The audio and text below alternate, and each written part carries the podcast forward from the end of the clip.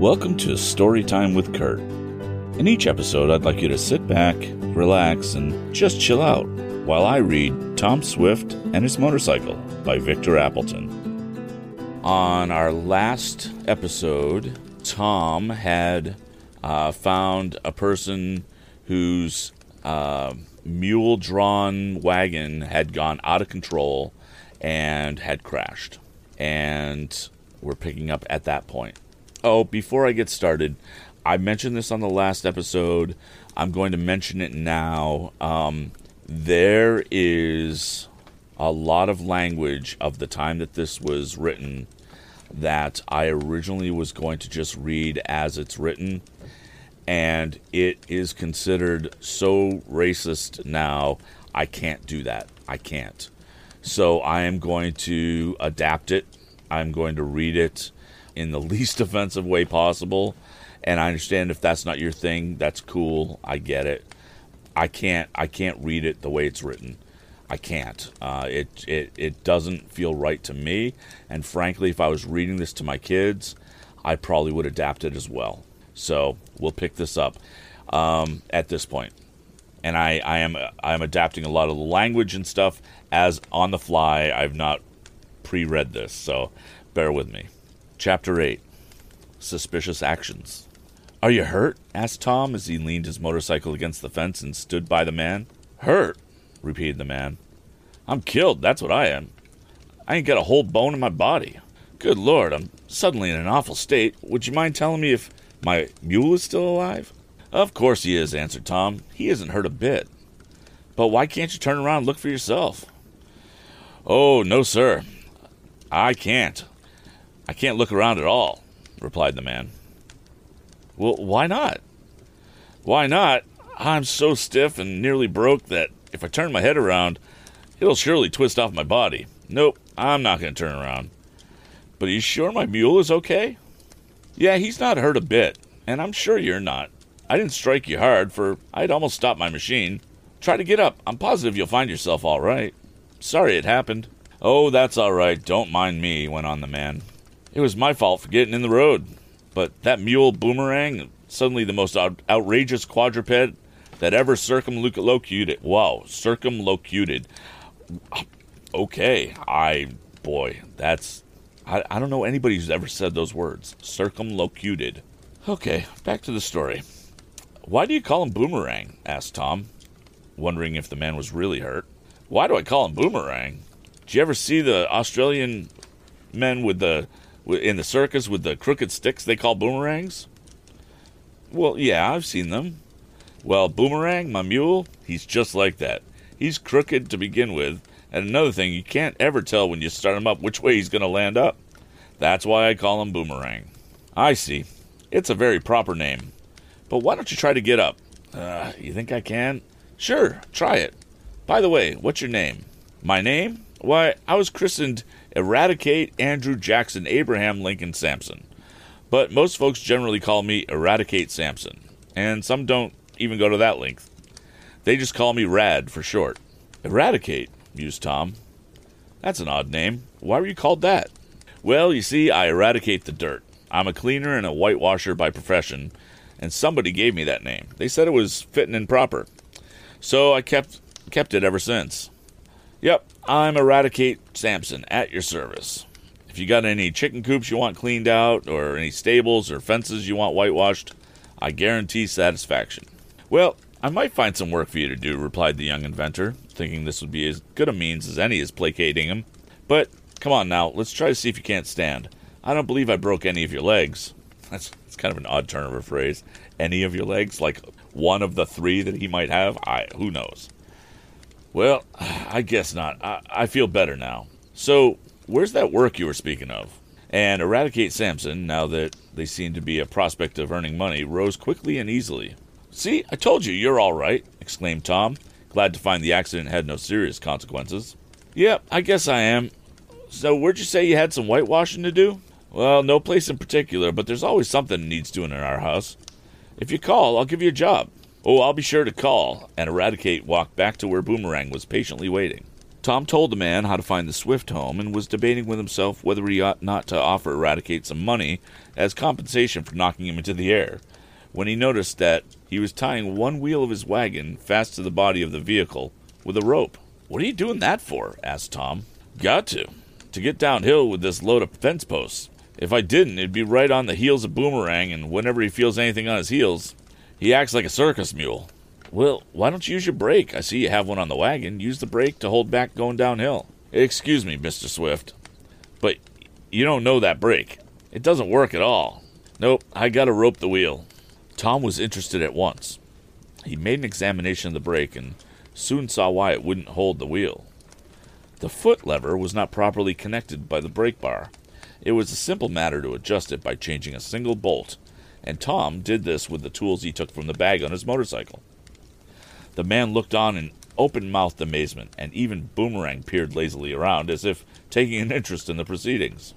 There, said Tom at length as he tightened the nut. That brake will hold now, and hold any wagon on any hill. You won't need the rope to wheel. You didn't have the right leverage on it. Excuse me, Mr. Swift. What? And Eradicate leaned forward to listen deferentially. I said you didn't have the right leverage. No, Mr. Swift, uh, excuse me, but you made a slight mistake. I've never had any leverage on this wagon. It ain't that kind of wagon. I once drove a livery rig, but that was some time ago. I haven't worked for the livery stable in some time now. That's why I know there ain't no livery on this wagon. So you'll excuse me, but I'm sure that you are slightly mistaken. All right, said Tom, uh, not thinking it was worthwhile to explain what he meant by the lever force of the brake rod. Let it go at that. Livery or no livery, your brake will work now. I guess you're all right. Now don't forget to come around and do some whitewashing and seeing that the man was about to mount the seat and start off Boomerang, who seemed to have deep rooted objections about moving, Tom wheeled his motorcycle back to the road. Eradicate Sampson drove his wagon a short distance and then suddenly appri- applied the brake.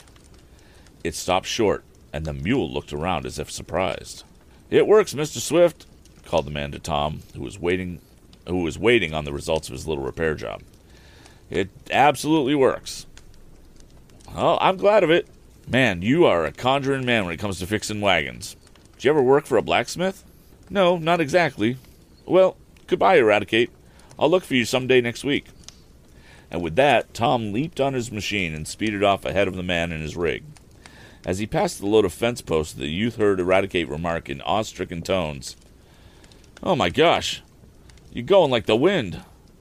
And to think that I was almost hit by that monstrous machine and not hurt. Oh, Things are suddenly happening. Here we go, Boomerang. This machine has more possibilities in it than I suspected, mused Tom. But one thing I've got to change, and the, that is the gasoline and spark controls. I don't like them the way they are. I want a better leverage, just as Eradicate needed on his wagon. I'll fix them too when I get home.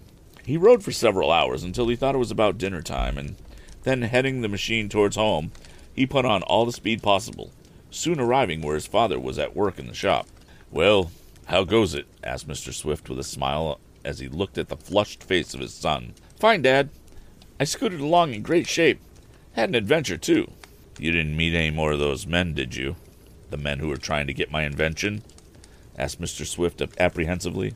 No, indeed, Dad. I simply had a little run in with a chap named Eradicate Andrew Jackson Abraham Lincoln Sampson, otherwise known as Rad Sampson and I engaged him to do some whitewashing for us.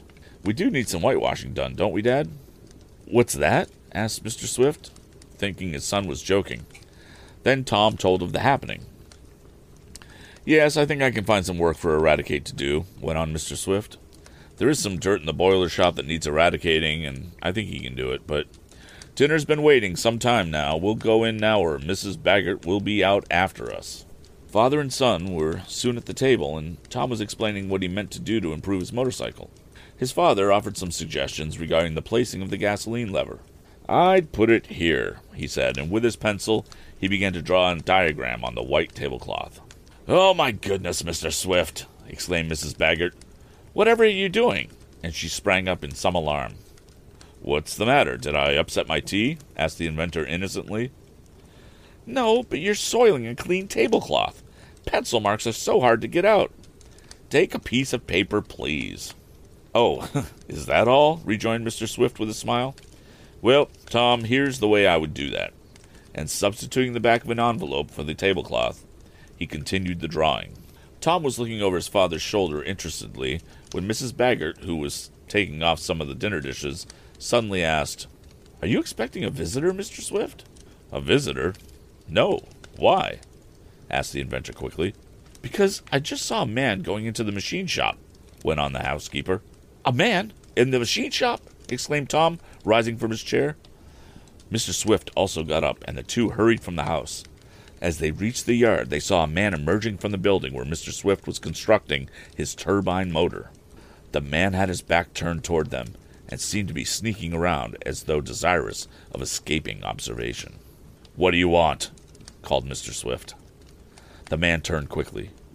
At the sight of Mr. Swift and Tom, he made a jump to one side and got behind a big packing box.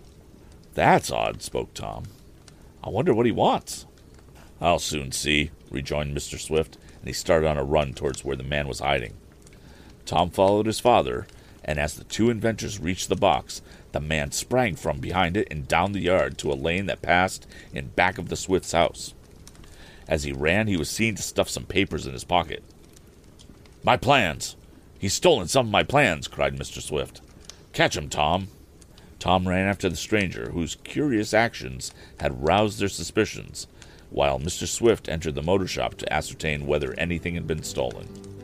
End of chapter 8. Thank you for joining us for this episode of Storytime with Kurt. You can subscribe to the podcast by going to anchor.fm slash storytime with Kurt. If you want to stay up to date with all recordings moving forward, you can catch the live recording each Sunday, Tuesday, and Thursday evening over at twitch.tv slash kurtstable. That's K-U-R-T-S-T-A-B-L-E. Or follow me on Twitter at VO by Kurt.